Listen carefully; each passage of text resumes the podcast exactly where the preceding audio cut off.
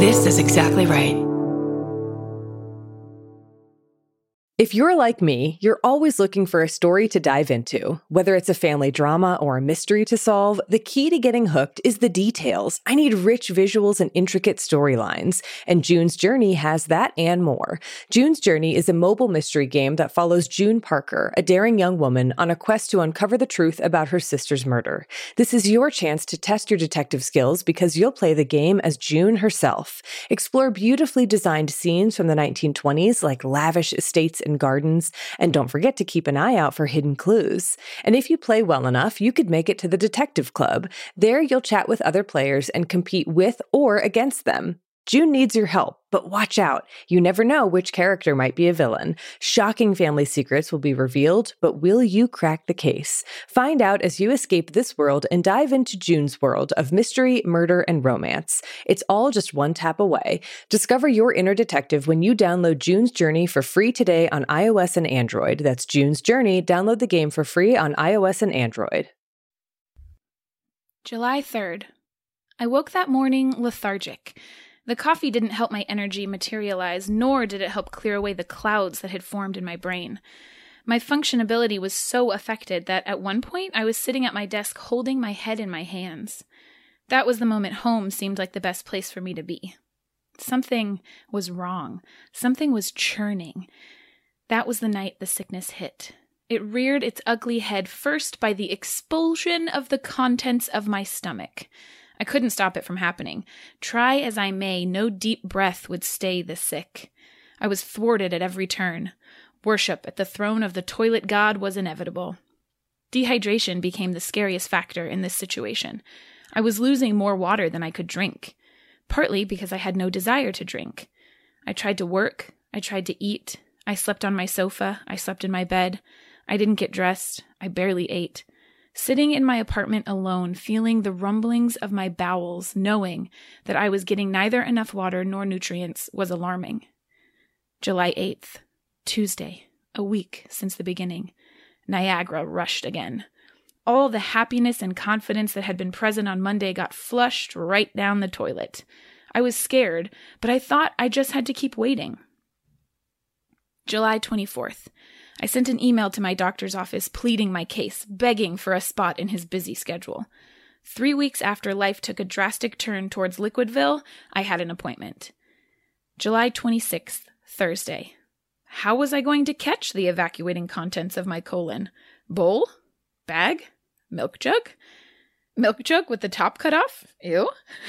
A bag it was. Having finally figured out how to catch the liquid, I was ready. Now to the fun part. I was back on my knees at the throne, only this time I was armed with a spoon smaller than one used to feed a child its baby food. Thankfully, I only had to scoop about a quarter-inch worth of waste into each vial. With a spoon that small, though, it took scoop after scoop after scoop. July 29th, Sunday. I got a call from another doctor who works with my doctor. I'd been compromised. Small amounts of the parasite Giardia had been found. A parasite. I had a parasite. After the initial shock, relief again washed over me. It was treatable with an antibiotic, and I could actually start it that day. August 5th, Sunday morning, I took the final dose of antibiotic. The party is over. Giardia has left the building. As the host of a few human parties in my time, this was one of my least favorite. A host should have fun at their own party, but this party was full of selfish guests. They took and took and took from me, giving me nothing in return for my accommodations.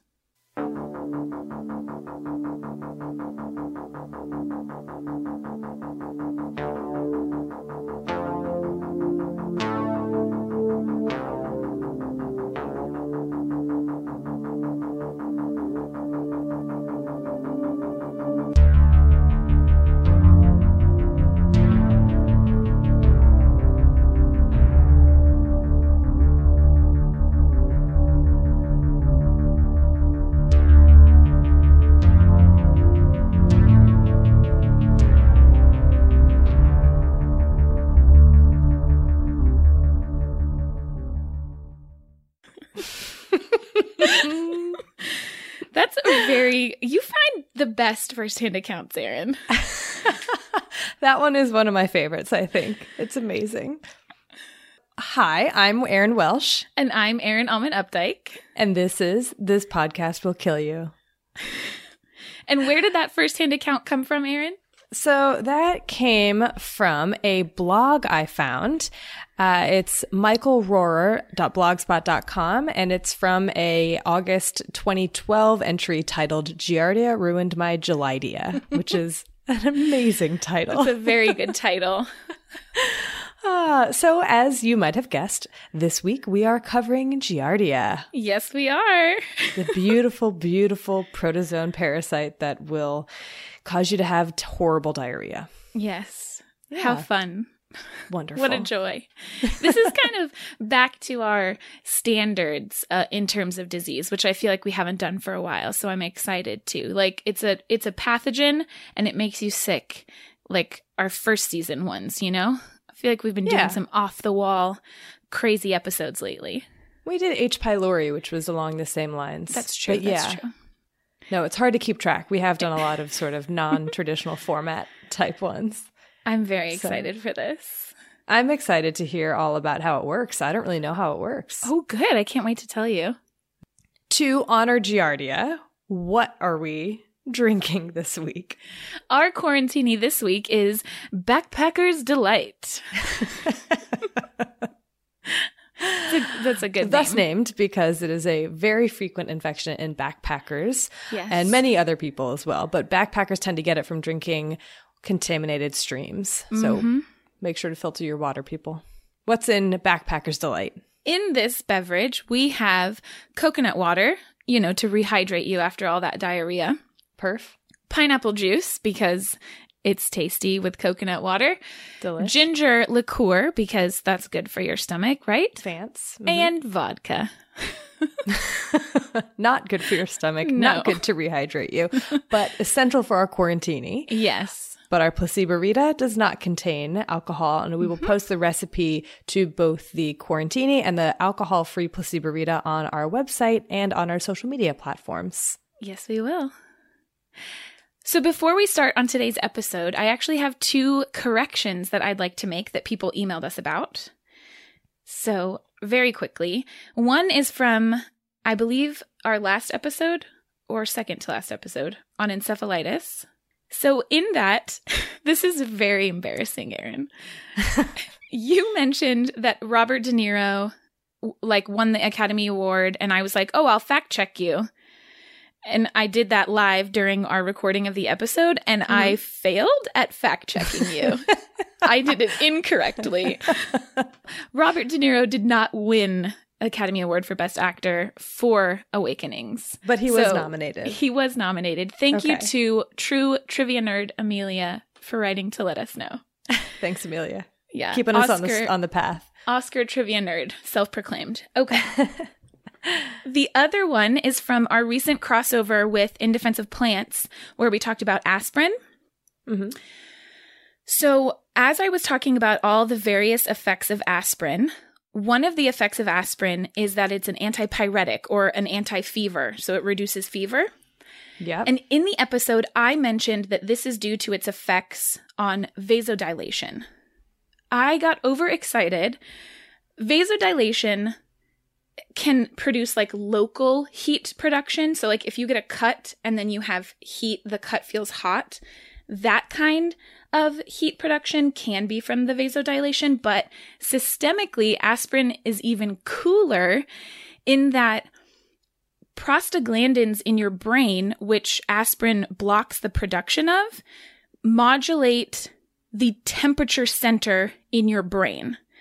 So aspirin and other NSAIDs actually work by reducing the temperature set point in your brain or blocking the increase in it. And that's how they reduce fever. So that's actually a much cooler mechanism. And I'm really bummed that I didn't mention it in that episode. So thank you very much to Kelly for emailing about this. Interesting. For anyone listening who has no idea what I'm talking about, that means you didn't listen to our aspirin episode. So you should go check it out. Hey. Okay. Is that all the business that we have? Yeah, I think so. Well then, let's take a quick break and then get started on the biology. Let's do it.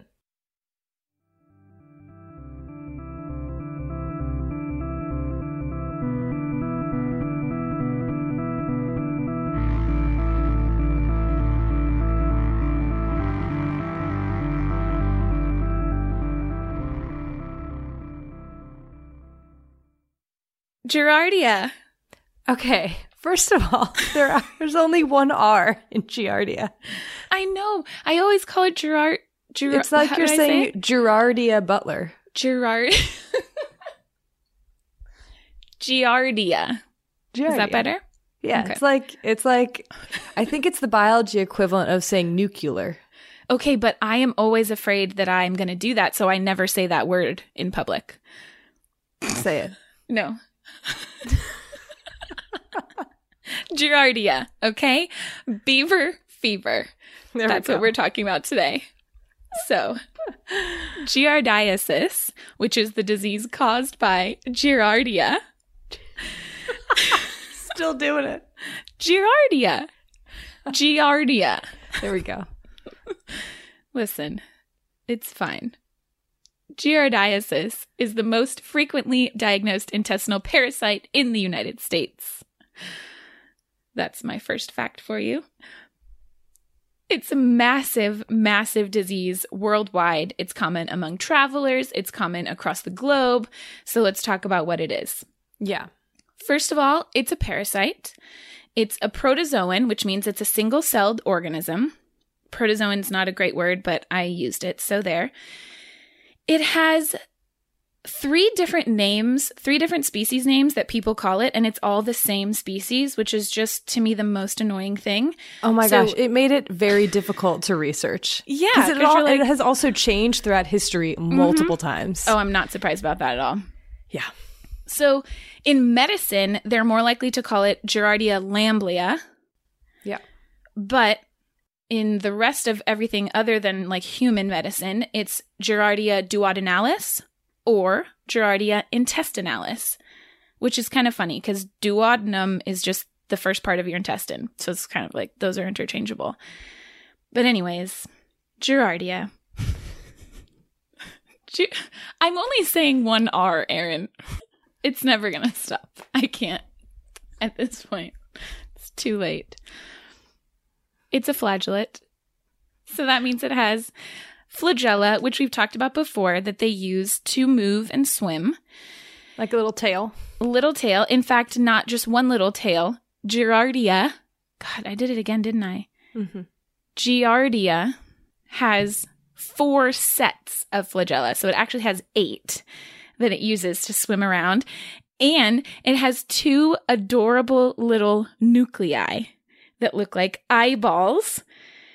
Giardia is one of the cutest parasites of all time, in my opinion. I was just going to say, I think it is the cutest one we've done so far. It is, yeah. I think it's one of the top cutest ones ever because it really looks just like a little person's head. Yeah. They're so cute. Okay, so because this is a parasite, we get to talk about the life cycle. Mm-hmm. As far as parasites go, Giardia has a very simple life cycle compared to a lot of parasites. It has 2 different life cycle forms. Inside of your intestine, it's called a trophozoite, and this is the form that looks like what I described. So it has 2 big old nuclei that look like eyes and 8 floppy flagella that look like hair running off of it. So the trophozoite form can swim through your intestine, stick on to your gut walls, and then they also divide by fission. So one trophozoite can actually replicate and replicate and replicate all on its own. They also then form a cyst phase, and the cyst phase is what you're most likely to poop out and what ends up in the environment. You poop out trophozoites too, but the cysts are really important in their life cycle because the cysts are very resistant to environmental stressors. So they can survive in water, like ponds and rivers and storm drains and mountain streams, for weeks to months. And then when an unsuspecting animal comes by to take a drink from that beautiful mountain spring, they're going to get a big old mouthful of Giardia cysts. And then inside of your body or the animal's body, that cyst will then split and produce 2 trophozoites and begin the cycle all over again. How cool, right? It's beautiful and simple. I like it. It's simple. Yeah, it's simple. It's straightforward. Another thing that's very cool about the cysts is that they're resistant to a lot of the common ways that we disinfect water, including chlorination and ozonation, or whatever you call it, ozonification. But the chlorination, is the chlorination that we use to treat the drinking water high enough to kill Giardia? Nah, dude. You have to filter it or you have to boil it. Oh. Giardia can live in your pool for up to like 45 minutes. Not for a long time. Huh. Interesting. Yes. And when you're infected with it, you can poop out between 1 and 10 billion with a B cysts every time you poop. 10 billion is a lot of cysts. It's a lot of cysts. And guess how many cysts it takes to get you sick? Probably 1. Well, usually about at least 10.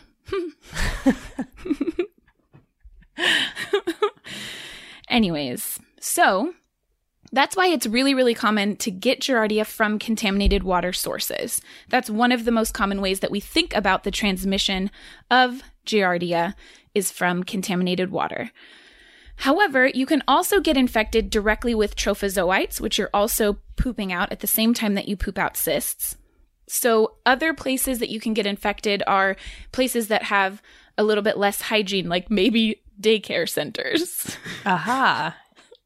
Which are one of the most common places that we see outbreaks in, for example, the United States. Yeah. Tiny humans poop their diapers, rub their hands in it, touch their friends' faces. Everyone gets Giardia. I mean, we see a lot of GI things, parasites, pathogens that, yeah, filthy tiny humans. Yes. Okay, so let's talk about the symptoms. Symptoms can range from absolutely nothing, entirely asymptomatic, just feeling normal, pooping out parasites without ever knowing that you're sick, to an acute illness that pretty much is self-limited, so you have diarrhea for a short time and then you get better, to some pretty severe chronic infections that can result in things like weight loss and malnutrition. Question. Yes. What proportion are asymptomatic versus symptomatic? That's a good question. I haven't found an exact number on that. And in the epidemiology section, we'll talk a little bit about why that's hard. But it does seem to be a pretty high proportion, and it depends on what strains of the parasite are circulating in the area, because different strains are more likely to produce asymptomatic infections than symptomatic infections. That's a good question. So the variability in presentation, like I said, is partially due to the virulence of the pathogen, like which one you end up getting infected with. But it also has a lot to do with your own host immune factor. So just something about you that makes you more likely to get a symptomatic infection. And then also the infectious dose. So how many of those cysts did you actually swallow? So let's talk about how it causes these symptoms, because I'm really excited about it. Yes, me too. Okay. So the biggest symptom that you get with giardiasis is diarrhea. You also get generalized abdominal pain, maybe distension, maybe it feels big. Maybe you get nausea and vomiting. You can definitely get that from infection with Giardia. Getting better. But diarrhea is the number one. So it turns out that we don't know everything about how it causes these symptoms, but we do know a few things. So first of all, Giardia does not invade your intestine wall. So unlike something like hookworm, that when it gets in is going to make a hole in your intestine and like actually punch through, Giardia doesn't do that. What it does is it has on its ventral surface, so on the opposite side of where the flagella are, it has this adhesive disc. So it uses its flagella to swim through your intestine up to the wall of your intestine, and then it uses this adhesive disc to just suction cup on to the wall of your intestine. And then do what? And then absorb your food, essentially, and just live and replicate. And they replicate by fission, so you don't need to have multiple parasites to replicate. They just replicate the way that bacteria do. They just divide. They don't sexually reproduce. There is some question as to whether they do sexually reproduce. They definitely do recombination, which is cool. Yeah. There's some really interesting like articles that are like sex in the dark. Does Giardia have sex in the dark or something like that? It would be pretty dark in your intestine. Yeah. But so how long does an average Giardia infection last if untreated? It's hard to say because in some cases it can cause a really prolonged chronic infection. If you just have an acute infection, it'll probably resolve in a number of weeks. But some people can be infected for months and months. Okay. So it's a very difficult thing to put like a straight number on. The incubation period, so the time from when you're first infected to when you start showing symptoms, is usually between 1 and 3 weeks. Okay. Okay. So once this parasite is attached onto your intestine wall, they have a number of different mechanisms that, again, none of them are completely well understood, but these are the things that end up resulting in you having potentially massive diarrhea. So first is that they basically induce the cells, the epithelial cells lining your intestine, to start undergoing apoptosis, which is cell suicide. That's bad news. I know. So they don't directly kill any of your cells, but they can somehow, something that they're releasing causes those cells to start undergoing apoptosis and essentially dying. Whoa. So what that is going to do is increase the permeability of that epithelial cell layer. So normally the cells of your intestine, you can imagine, are very tightly packed because you only want certain things to pass through, right? You want to absorb nutrients, but leave a lot of stuff in your intestine. You want to absorb water, but not too much water, etc., right? It's a very fine balance, the whole process of digestion. Mm-hmm. So you're basically poking a bunch of holes by destroying these cells lining your intestine. On top of that, they flatten the microvilli. So microvilli are the protrusions on your intestinal wall that increase surface area to be able to absorb water and nutrients. Mm-hmm. If you flatten those, then you decrease the surface area, then you can't absorb that water and nutrient as well. So what that means is that in combination, when you have increased permeability, and then you also have a decrease in the microvilli, you're completely messing up digestion, essentially, and absorption. What that means is that you're going to end up with more stuff left in your intestine, and that's going to pull even more water out from your cells into your intestine instead of the other way. So that means that you're left with a watery stool, and that's what diarrhea essentially is, right? It's like your food is passing through without actually getting absorbed. Does diarrhea have to be 3 times in 24-hour period? That's a very good question. No. There's no official definition on how you classify diarrhea. Usually we say 3 loose stools in 24 hours is when you can start being like, oh, I have diarrhea, and not just like 1 bad poop or something like that. But it's not an official definition. Okay. Yeah. On top of that, there have been studies that show that Giardia increases the rate of transit through your intestine. So your food is moving faster. And if it's moving faster, then your body can't absorb everything that's in it. So that's another way that it can cause diarrhea and malnutrition, because if it's moving so fast that you can't absorb what's in there, boom, dude, no good. Right? I wonder if what you eat affects any of these things. Ooh, what a good question. That's a very fun question. There's more. Okay.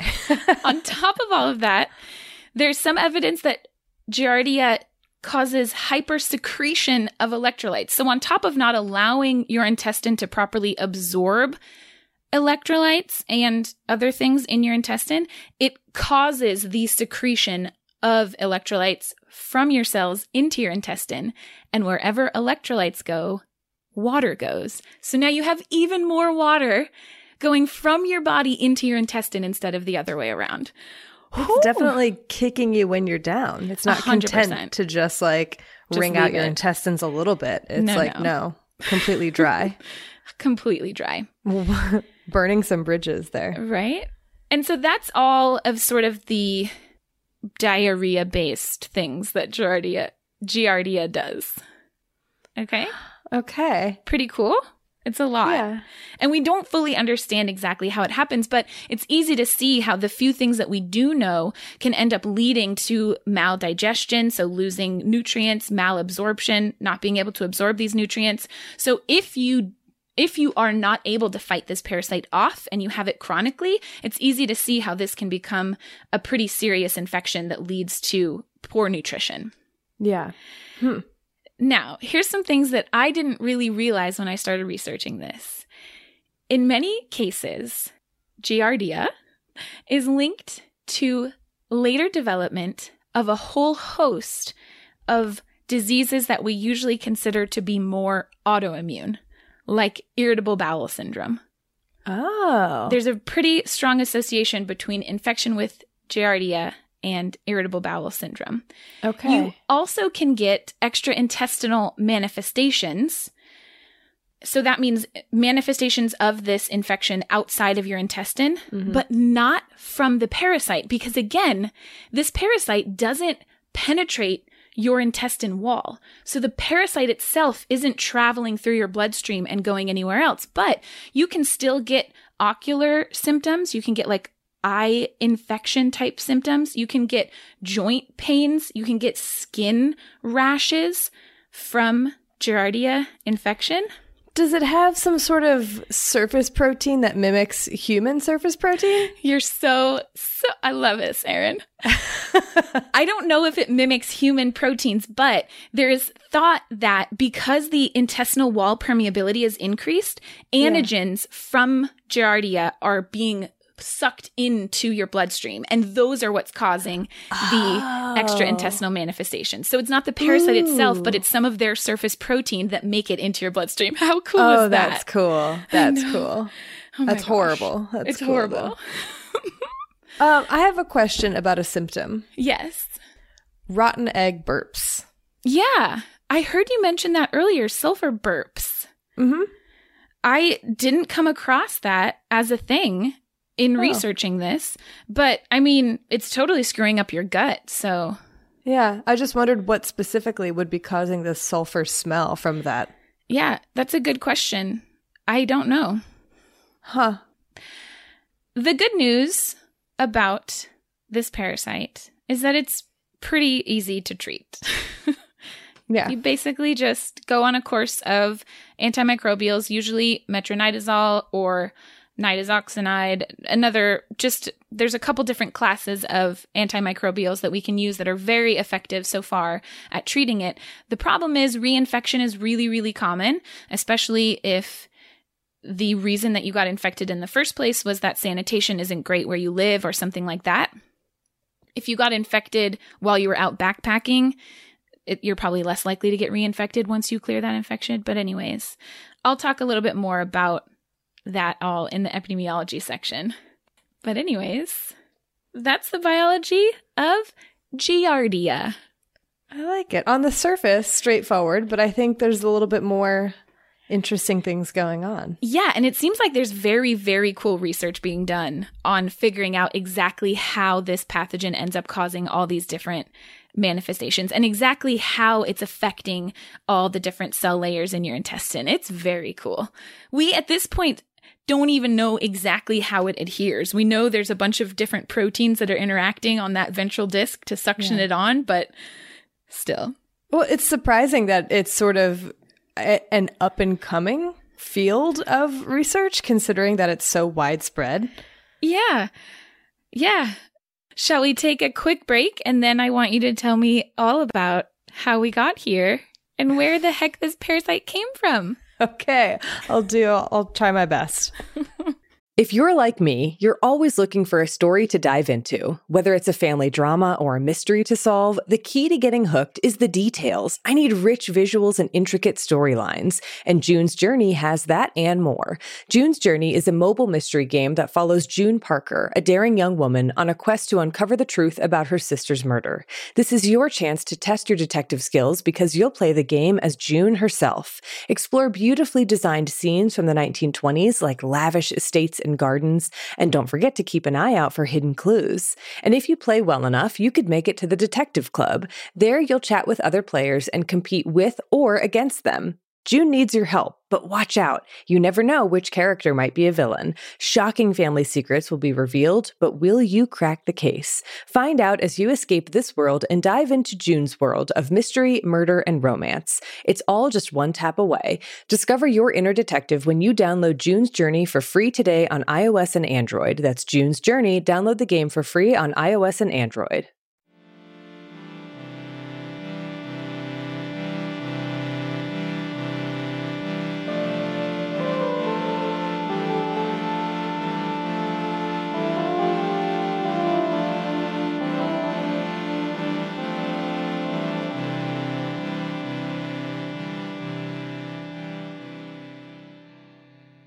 Before I get started, I just want to admit that when I was researching this history, I had a bit of a tough time. And you know this because I complained to you in excess. I wouldn't say excess. Well, I did complain about it. Yeah. Which is nice to have this be something to complain about instead of many other things. But it shows that my life is pretty good. But the thing is that there isn't a super cut and dry history of Giardia in humans, which is strange to me because it is one of the most prevalent waterborne infections and causes of diarrhea around the world today, and has probably held that title for centuries. Giardia doesn't have the glitz and glam of a pathogen like cholera. It's more of a background parasite, always kind of causing a bit of trouble here and there, but rarely headline-worthy. I just love glitz and glam of cholera. Fantastic. Has anyone said that about cholera before? Not until this podcast. That's why we're here. Yeah. But the history of Giardia can be condensed pretty much into a few sentences. Oh, okay. And in most of the papers that I skimmed, that's all that it was. But that wouldn't really make for a very good podcast episode, in my opinion. So I kept digging deeper. And as I dug more and more into the history of Giardia, I found that it was part of a larger story that I could tell. Yes. One about a new way to see the world. Ooh. Okay. Just bear with me. I hope this is okay. I love it already.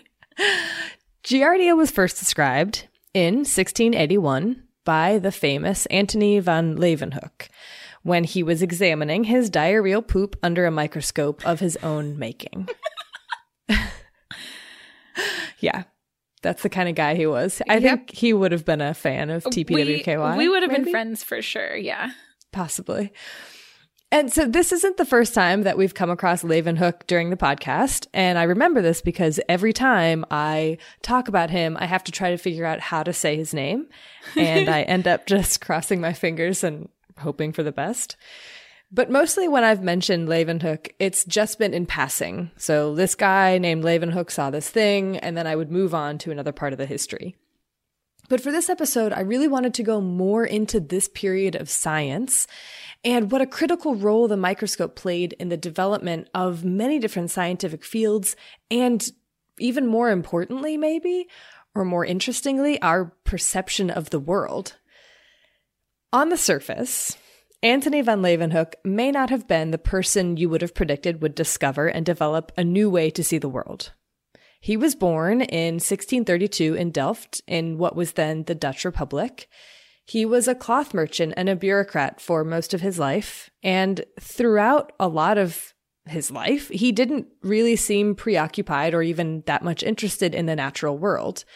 It was only later that he started to dabble in lens making and maps and collecting of odd specimens and having a curiosities cabinet, which was, by the way, all the rage of course. In the Dutch Republic in the mid-1600s. A curiosities cabinet? Of course. Yes. Yes. Mm-hmm. I want a curiosities cabinet. I'm getting there. Okay. One warm August day, in 1674, Leeuwenhoek was relaxed and maybe a tad restless, though. Now that he was retired and no longer had his thread counts to keep him occupied, he had turned his sights toward natural science pursuits, which often pulled him outside into the sun. On this particular August day, he does something extraordinary, something that would go on to revolutionize our understanding of the world around us. He had taken some water from a lake that was a couple hours' walk away, and he put it in a lens and tube mechanism that he had made himself, an early microscope. Even though the lake was cleaned, or at least believed to be clean by the people who lived near the lake, the drop of lake water that he examined is teeming with life not visible to the human eye on its own. The motion of these animalcules in the water was so swift and so various, downwards and roundabout, that I confess I could not but wonder at it, he said about this lake water. This marks the first time in history, probably, that humans had gotten a glimpse of an entirely new world not visible to the naked eye. Discoveries like this don't often happen in isolation, although they're often told in that way. There's almost always some kind of buildup that has made it the right time and place for a particular development to take place, or at least that's how we can see it in retrospect. So, in this case, what was going on in the world in 1674 that had set the stage for Leeuwenhoek's discovery? So at the time that Leeuwenhoek was looking through his microscope at this previously undiscovered world, the scientific world was undergoing something of a revolution. And maybe more accurately, it was being born. Whereas in the past, it was enough for someone to rely on the words or the writings of those ancient philosophers who had come before. The trend was shifting towards emphasis on data that you obtained empirically through observations. And this often meant personally observing the phenomenon that you were interested in, then publishing your observations, and then having other people independently confirm what you had seen. But these people, who were not yet called scientists, needed tools that would enable them to accurately measure whatever it was they were interested in and produce consistent results across other observers. And as we know, necessity is the mother of invention.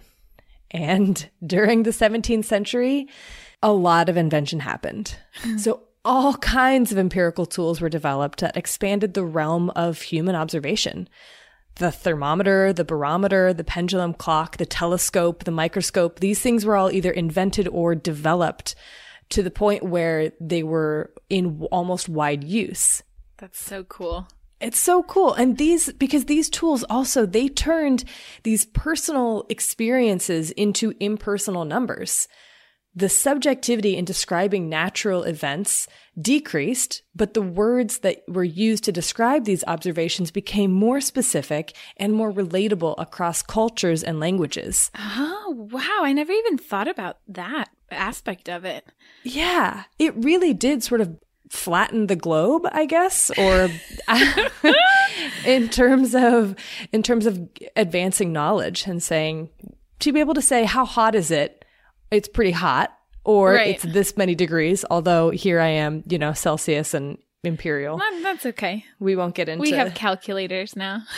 Yeah, exactly. We have Google for that. Yeah.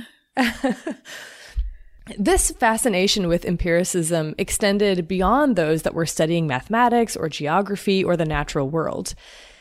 This time, so like the mid-1600s, the 1600s, the 1700s, was a time of observation, of recording. Surveyors would map the land, while astronomers mapped the sky. And painters used camera obscuras to record scenes from life, while natural historians recorded the plants and animals around them. In this time, also, the boundary between artist and scientist was thin. So some of those that consider themselves catalogers of the natural world had been trained in painting or drawing, because how else could you relay what you were seeing or observing? Right. And Dutch artists, in particular, were becoming more detail-oriented, with the tendency for art during this time to be more about what is directly observed, rather than telling a story or idealizing a person or place by ignoring or glossing over the flaws. This general focus on recording and realism during this time is, I think, a really important part of the story of microscopy. Because for the first few decades of its existence, the microscope was primarily used to demonstrate the wonders of the natural world. Look at this super cool grasshopper. Look at this tiny mite living in your cheese. This animalcule. What does he call them? Animalcule. Animalcule. And while telescopes shortened distance, bringing faraway things closer to the eye, those things were already generally known to humans, just far away. You could see that that star or that planet or that tree was there, but if you looked at it through the telescope, it's closer. But microscopes, on the other hand, revealed this whole new world. And this, I feel like, would have completely shifted the perception of the natural world and what role humans play in that. Oh, yeah. It's really hard to imagine. It blows my mind, quite honestly. It's impossible. It really is unimaginable, like, to wonder at what that would be like today. It would be like discovering that we live in the teardrop of a giant. I don't know. I feel like it I mean, this is not as extreme, but I feel like it was how I felt the first time I ever went scuba diving. Like sitting at the bottom of a kelp forest and looking up, you realize just how, like, it's an entirely different world. And I feel like it's a similar, if you have no concept that things this small exist, and then you look in a drop of water and you see this, it's like, what? Like, it's, yeah. That's the closest I can come. I read before that people who go to space, astronauts, and then they look down at the Earth, that their perception of world, of life, of humanity is forever changed by that in a way that's, that you can't imitate or mimic. And I kind of wonder whether it was similar to that, being some of the first people to say, oh, like, there's a whole new world here, and not just being told or seeing pictures of it. I can't stop singing A Whole New World every time you say it, by the way. Every single time. It's amazing. Yeah. But yeah, these microscopes could reveal the tiny, tiny little intricacy of a flea's leg and how beautiful it could be to look at a spider's eye. Oh. It's amazing. It's incredible. And Robert Hooke was one of the first people to develop or to use the microscope in observation. And he had this groundbreaking book called Micrographia, that displayed the exteriors of these tiny creatures or of everyday objects, magnified to sizes never before seen. I think he had a fold out of a flea, for instance. Oh, yeah. I've seen that. It's incredible. Yeah. I want to get that coffee table book. Yes. I wonder if they make it. But the simple description of these things soon wasn't seen as enough. Some people were like, okay, these microscopes are incredibly powerful tools that should be used to explore the inner workings of both living and non-living things. How do things work? Yeah. Just to use them only on making pretty drawings seemed like a waste to a lot of people. Okay, so Leeuwenhoek would not have been unfamiliar with microscopes, or at least magnification using lenses, because as a cloth merchant, he had to inspect his fabric for thread count. So it makes sense that he would have maybe tried experimenting with lenses, especially considering the trend that had swept society, because people were obsessed. Fascinated by lenses. Oh, that is so funny. They wanted to look at the mites crawling in their bread, the fleas on their dogs, anything and everything. By the mid-1600s, you could find lens stores in every marketplace, and wearing glasses, even if you didn't need them, could be considered fashionable. Okay, that's still fashionable today, isn't it? So nothing has changed. Lens crafting varied in technique and quality, and imperfections in the glass led many people, including Leeuwenhoek, to experiment with making lenses of their own. After retiring from the cloth trade, Leeuwenhoek started to venture into lens crafting, first with bead lenses, which is where you melt the end of a glass rod over a flame, and then you draw out a thread of glass, cutting off the end when it becomes a bubble. What? Yep. And so from these bead glasses, you could make powerful lenses, but with very short focal lengths. Huh. And because you were using flame to create them, you were going to make a lot of duds before getting a new one. Okay. So after bead lenses, Leeuwenhoek moved onto grinding and blowing glass. His obsession or patience, maybe, or maybe it was both, rewarded him, and his microscopes ended up being some of the best known during this time.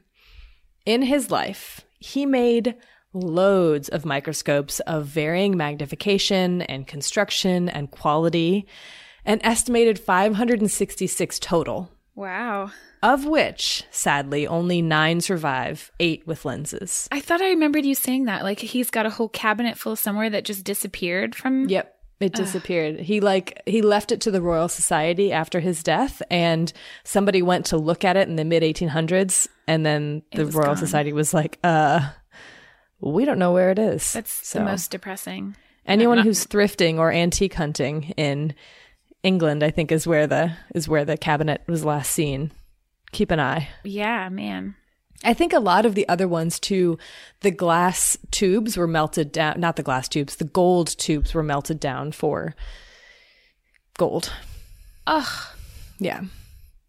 But of those surviving lenses, of the 8 ones that have lenses, the magnification ranged from 69 times to 266 times. What? But he may have achieved even a higher magnification, up to 500 times.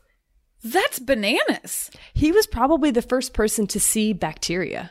He saw some on peppercorns. Wow. I had no idea that he... Wow. Yeah. 225 is a lot already. I know. It's amazing. That is very cool. So Hooke had shown the world this beauty and intricacy of things that humans already knew to exist, like the fold-out flea, but Leeuwenhoek would reveal a whole new world, a brand new world. I'm just going to keep saying whole new world. A whole new world. Mm-hmm. There we go. That previously had been completely unknown.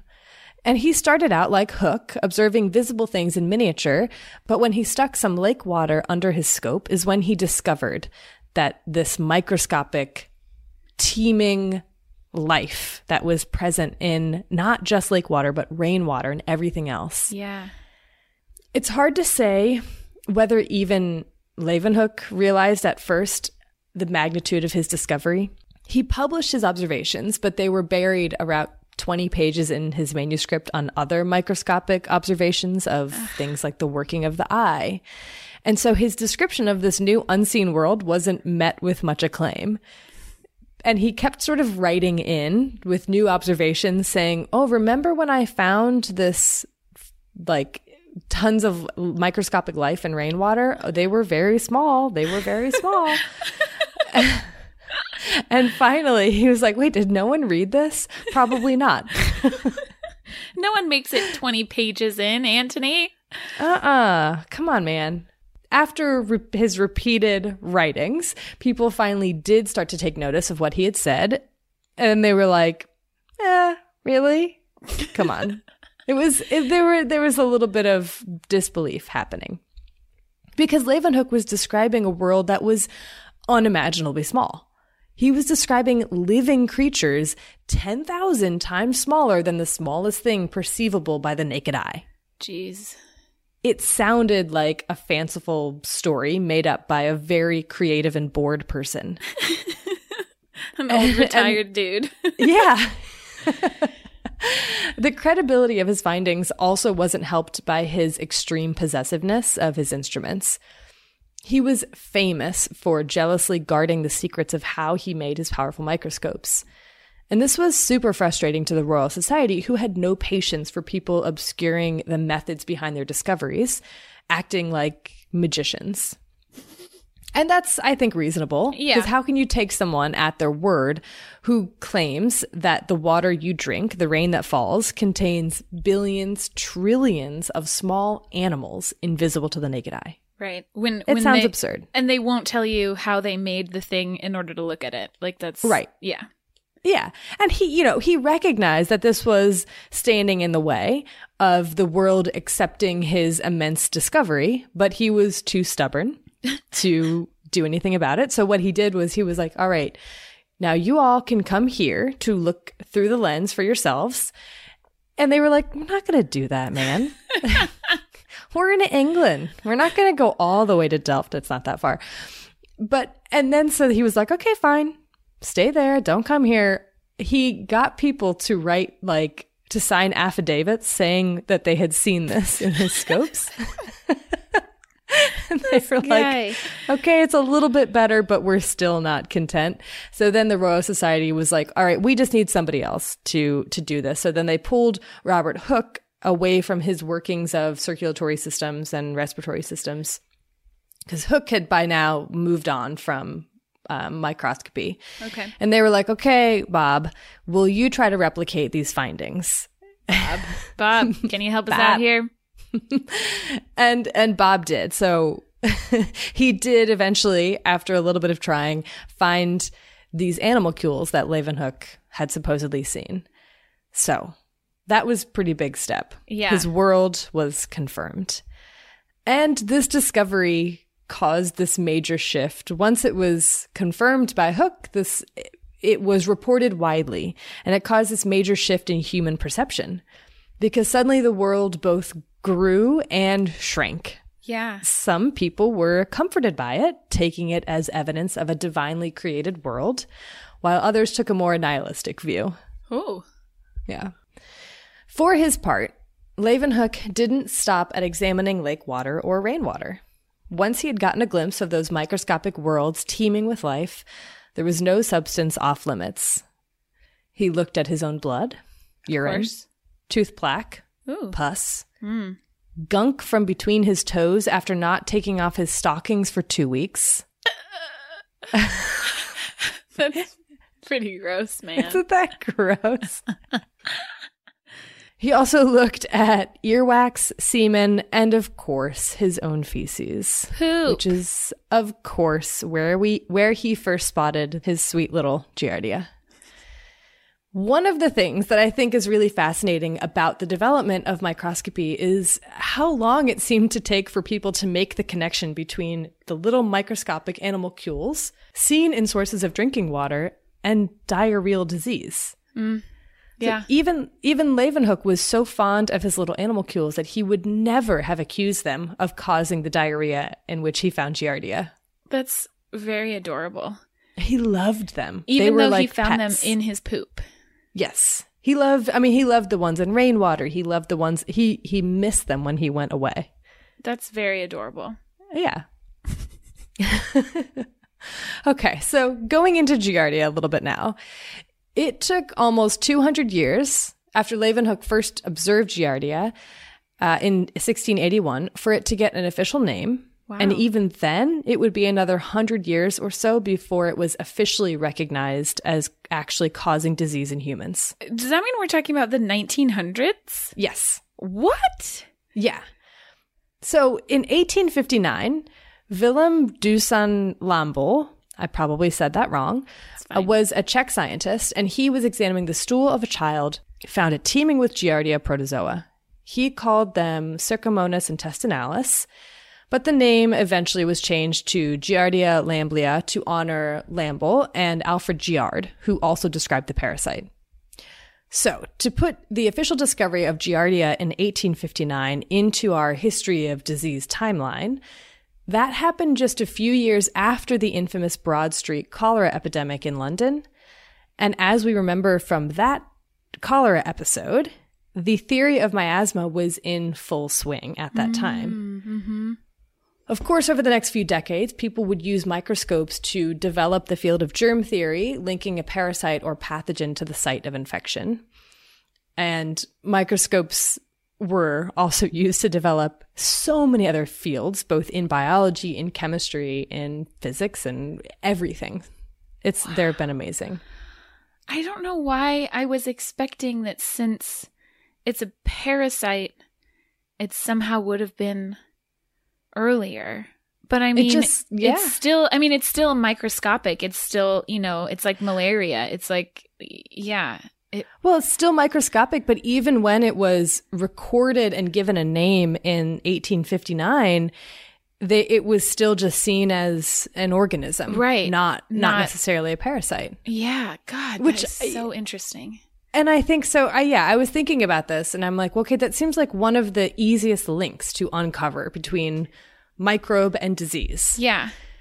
But it didn't seem like it got a lot of focus, and maybe that's because it was almost ever-present and didn't necessarily cause a lot of obvious mortality or epidemics, even though it did cause occasional epidemics. Yeah, and if you can have probably everyone was infected with it, so you're testing everyone's poop, and not everyone is having diarrhea, you're still going to see Giardia in everyone's poop, so you wouldn't think. Yeah, that makes sense. So it's a little bit of a harder, And there were some researchers in the early 1900s that claimed that Giardia was a common cause of diarrhea, and they had conducted experiments on both humans and animals to observe the effects of the infection, and they also had recorded their observations of giardiasis in English soldiers in World War I, I think. But interest in the parasite seemed to wane throughout the 20th century. So the WHO officially declared it a human pathogen or parasite in 1981, but it wasn't officially recognized as fulfilling all the postulates until 1987. And even after that, it was still debated whether some cases of disease could be attributed to the parasite. Yeah. That's our lifetime. I'm surprised. I can't even. Yeah. Wow. And this decline in interest, I think, was possibly maybe due to the massive reduction in waterborne infections throughout the developed world as water filtration increased. So I couldn't really find any good numbers for global prevalence of Giardia throughout history. And that's maybe because it was only recently recognized as a human parasite, and possibly because it dropped off in places that had the highest amounts of research funding. But even though I can't give you hard numbers, I can make some guesses, which is a statement that the 17th century Dutch society would have hated. It's very non-empirical. Giardia has probably infected humans for millennia, as is evidenced by its global distribution, and prevalence likely increased as humans settled and population density increased.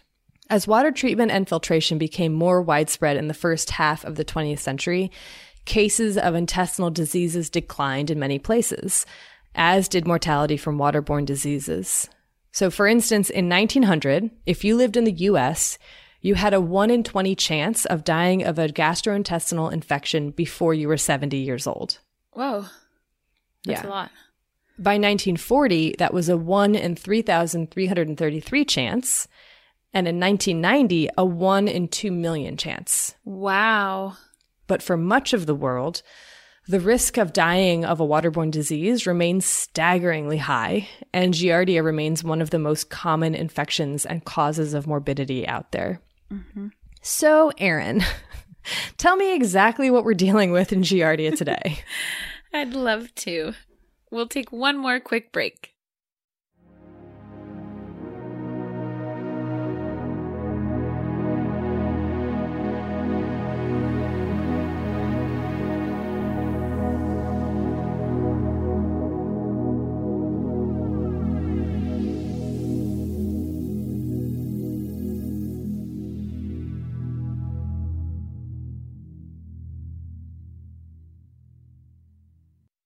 It's funny that you said you couldn't find good numbers on Giardia throughout history, because I couldn't find good numbers on Giardia today.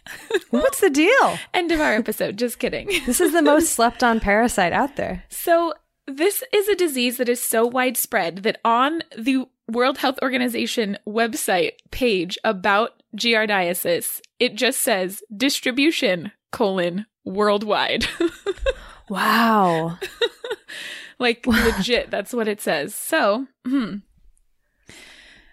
according to the CDC, nearly 2% of adults and 6 to 8% of children in developed countries will be infected at some point in their lives with Giardia. And nearly 33% of people living in developing countries will have been infected at some point in their lives. And we still don't exactly know how it causes disease. Well, apparently it was like 30 years ago that we decided we'll call it a human pathogen. So yeah, when you hear that, it's not that surprising. That's true. Yeah. Wow. So it's by a long shot the most common human intestinal parasite diagnosed in the U.S. I did find a few numbers in one of the papers that I read reported at least a few numbers. So I'll give those to you. Between 2006 and 2008 in the U.S., there were at least 20,000 cases reported annually, and the estimated actual number was closer to 2 million. And that's in the U.S. Okay. And for you, in Finland, in Finland, Norway, and Sweden, again in like the mid-2000s, they estimated that for every single case that was reported, there were likely between 250 and 850 actual cases that went unreported. Wow. Yeah. And then throughout Europe, the numbers really vary, like hundreds to thousands to tens of thousands reported every year. So we just absolutely do not have a good handle on how many people are actually infected at all. It's a real tip of the iceberg situation. And here's where it gets even more fun and even more tip of such a large iceberg, Erin. Okay. This was thrilling to get to read. One of the biggest things that we absolutely do not have a handle on, that we're still trying to figure out, is in regards to how much overlap there is between cycles of this disease. Between cycles. Let's talk about it. So, yes, as it turns out, there are several distinct cycles in which we can identify that Giardia circulates. There's wildlife cycles. So wildlife poop in the wild and infect other wildlife. Okay. That's a wildlife cycle of disease. There's livestock cycles where livestock on a farm poop on that farm and infect all the livestock on that farm. That's a livestock cycle. There's domestic animal cycles like dogs and cats infecting each other. And then there's human cycles where humans poop and infect each other. The question that we don't know is how much overlap is there between these cycles and what kind of overlap is it? Are things being directly transmitted between wildlife and humans? Is it all waterborne transmission between wildlife and humans? Is it more cycling between livestock and humans or between humans and livestock? Which direction do these spillovers occur? And are there distinct species or subspecies of Giardia being transmitted between these different groups, or is it all the same parasite? We have no idea, Erin. But I imagine that there's work being done on geographical variants subspecies or whatever. Yeah, there's very, very cool work being done on the molecular epidemiology of Giardia. It's very cool. A couple of questions real quick. Because you mentioned wildlife and livestock, what do we know about the prevalence in, I know that this is a huge question, but like in general, is there much known about the prevalence of Giardia in wildlife or different wildlife species? Everyone calls it beaver fever. We can't get through the episode without saying beaver fever. Yeah. Mm-hmm.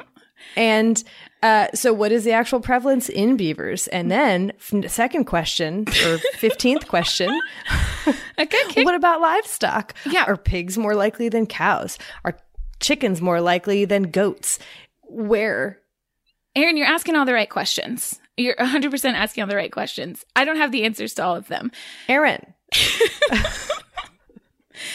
Livestock are affected at very high rates in general. And a lot of times if you end up with one, for example, infected cow on a farm, then you're likely to have every single cow infected on that farm. So that's livestock. It's very, very common among livestock.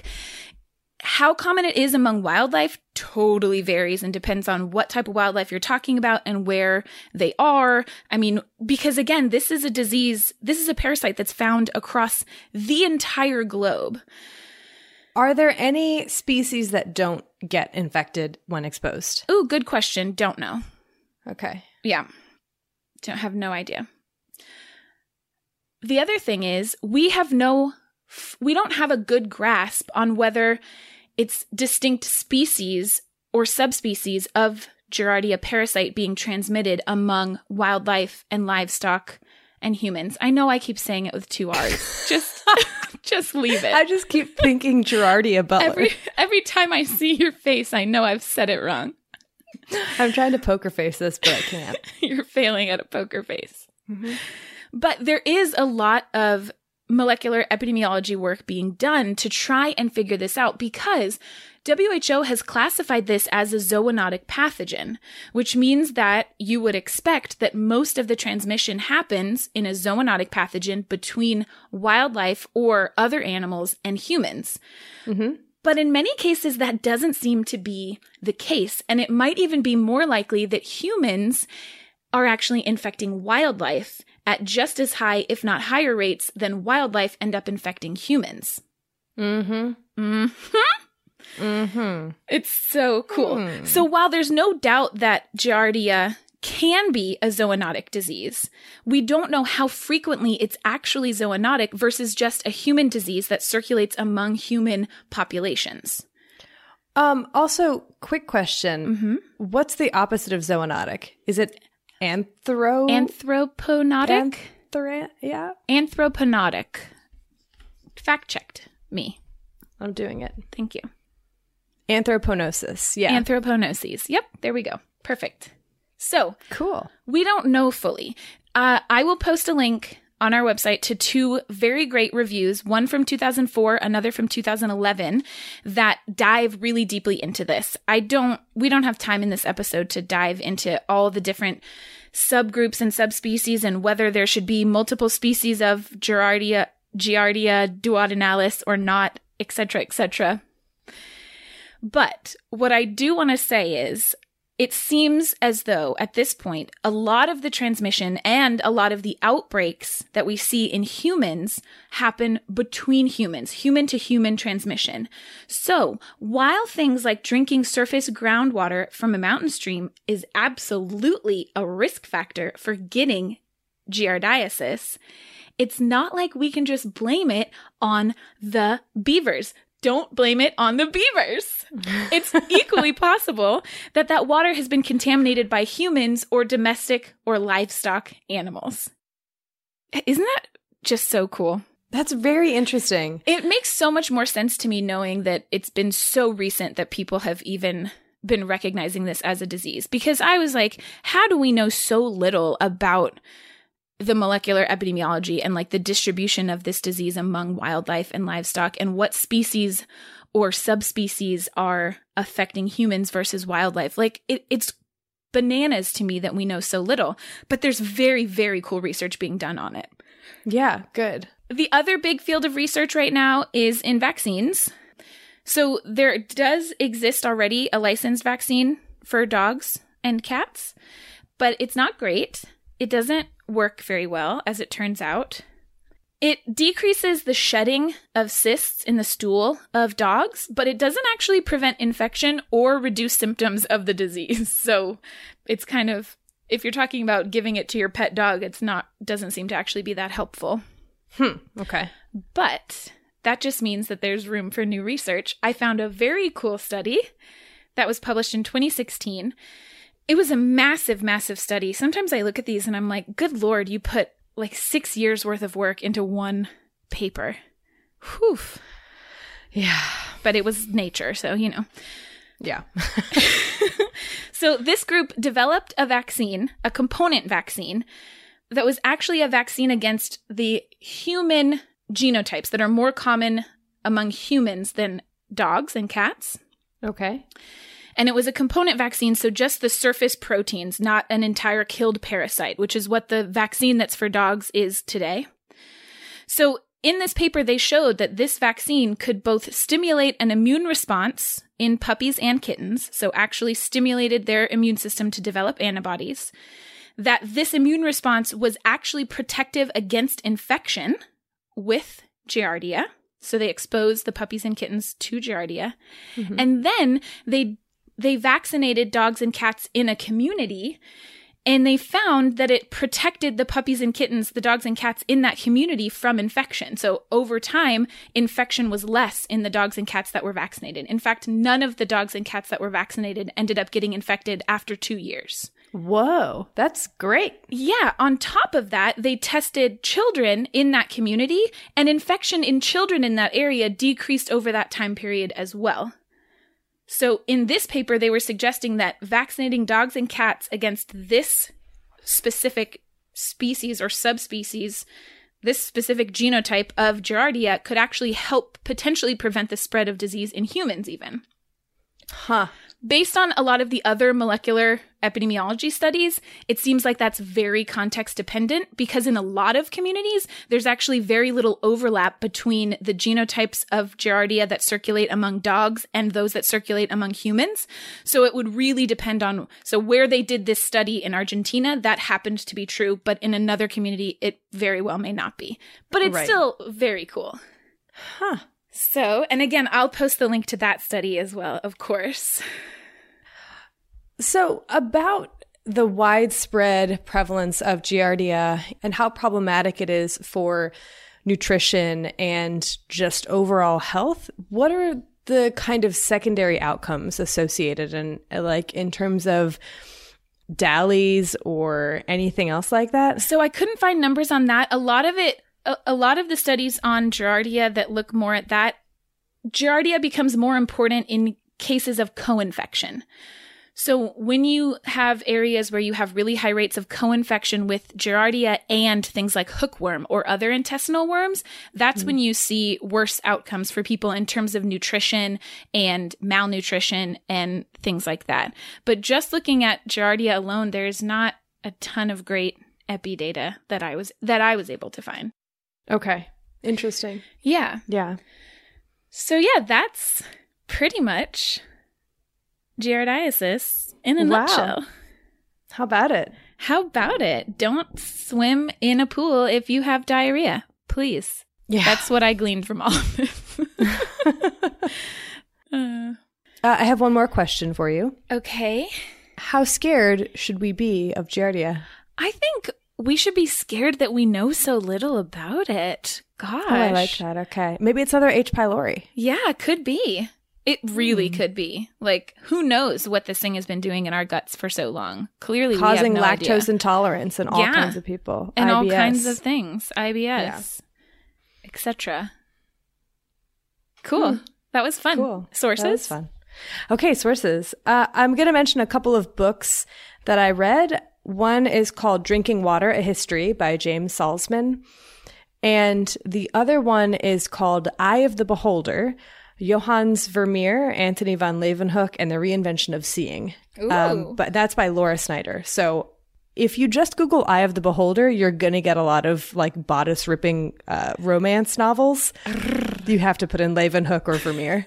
But this book was really interesting because it dove into both art history and the history of microscopes. And it was just a really sort of big picture history book. I really enjoyed it. So Melissa Allmann, if you're listening, you should read it. You'll love it. Yes, Melissa, please. And then I've read some articles that I'll post the links to on our website. Yep. As always, we'll post the links to all of our sources on our website, thispodcastwillkillyou.com. You can find our sources from this and all of our episodes. Thank you all for listening. Yeah. We really appreciate it. Thank you also to Bloodmobile for the music in this episode and all of our episodes. And stay tuned, because you are going to get a wonderful song that, if you listen to the Hookworm episode, you've heard before. Parasite Love Song is going to play us out. It's the best. Thank you so much to Merrimack Valley Girl for letting us play it again. And you can find her website at merrimackvalleygirl.com, and she also has an Instagram, MERAMEC Valley Girl. All right. Until next time, wash your hands. You filthy animals. I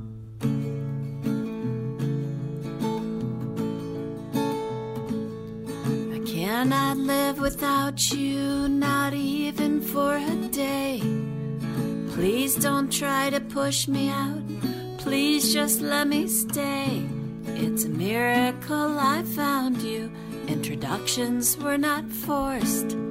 Fate brought us together. Let nature take her course. You tried to avoid me, but my instincts were too good. Your defenses now arising, but I knew that they would. I never want to hurt you. I don't want to make you bleed. Do you understand me? Do you know that I have needs? Have you ever felt so wanted? I may be a fluke. Our support may not be mutual, but please do not rebuke. You're a giver, I'm a taker, but relations can evolve. I'll adapt to stay with you, our problems can be solved. Oh, what do I love about you? You're such a lovely host. You're beautiful and rich inside, where it counts the most. I promise I won't cheat on you. Please just let me stay. I cannot live without you, not even for a day.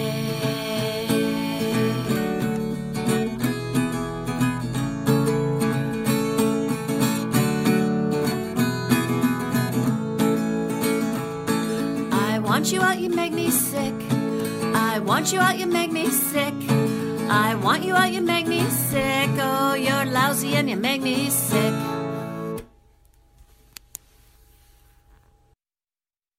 Also, I just want to say you are my mother because you managed to fit in art history and microscope history in like the same sentence. Listen, I read a great book. I'll shout it out at the end. Okay. I'll say, Melissa, you should listen to this. Or you should read this. She'll be like, Erin, I've already read it. Just kidding. Oh. Probs. We're friends on Goodreads, so maybe she's already seen that I've read it, and then she'll add it to her Goodreads. I love it.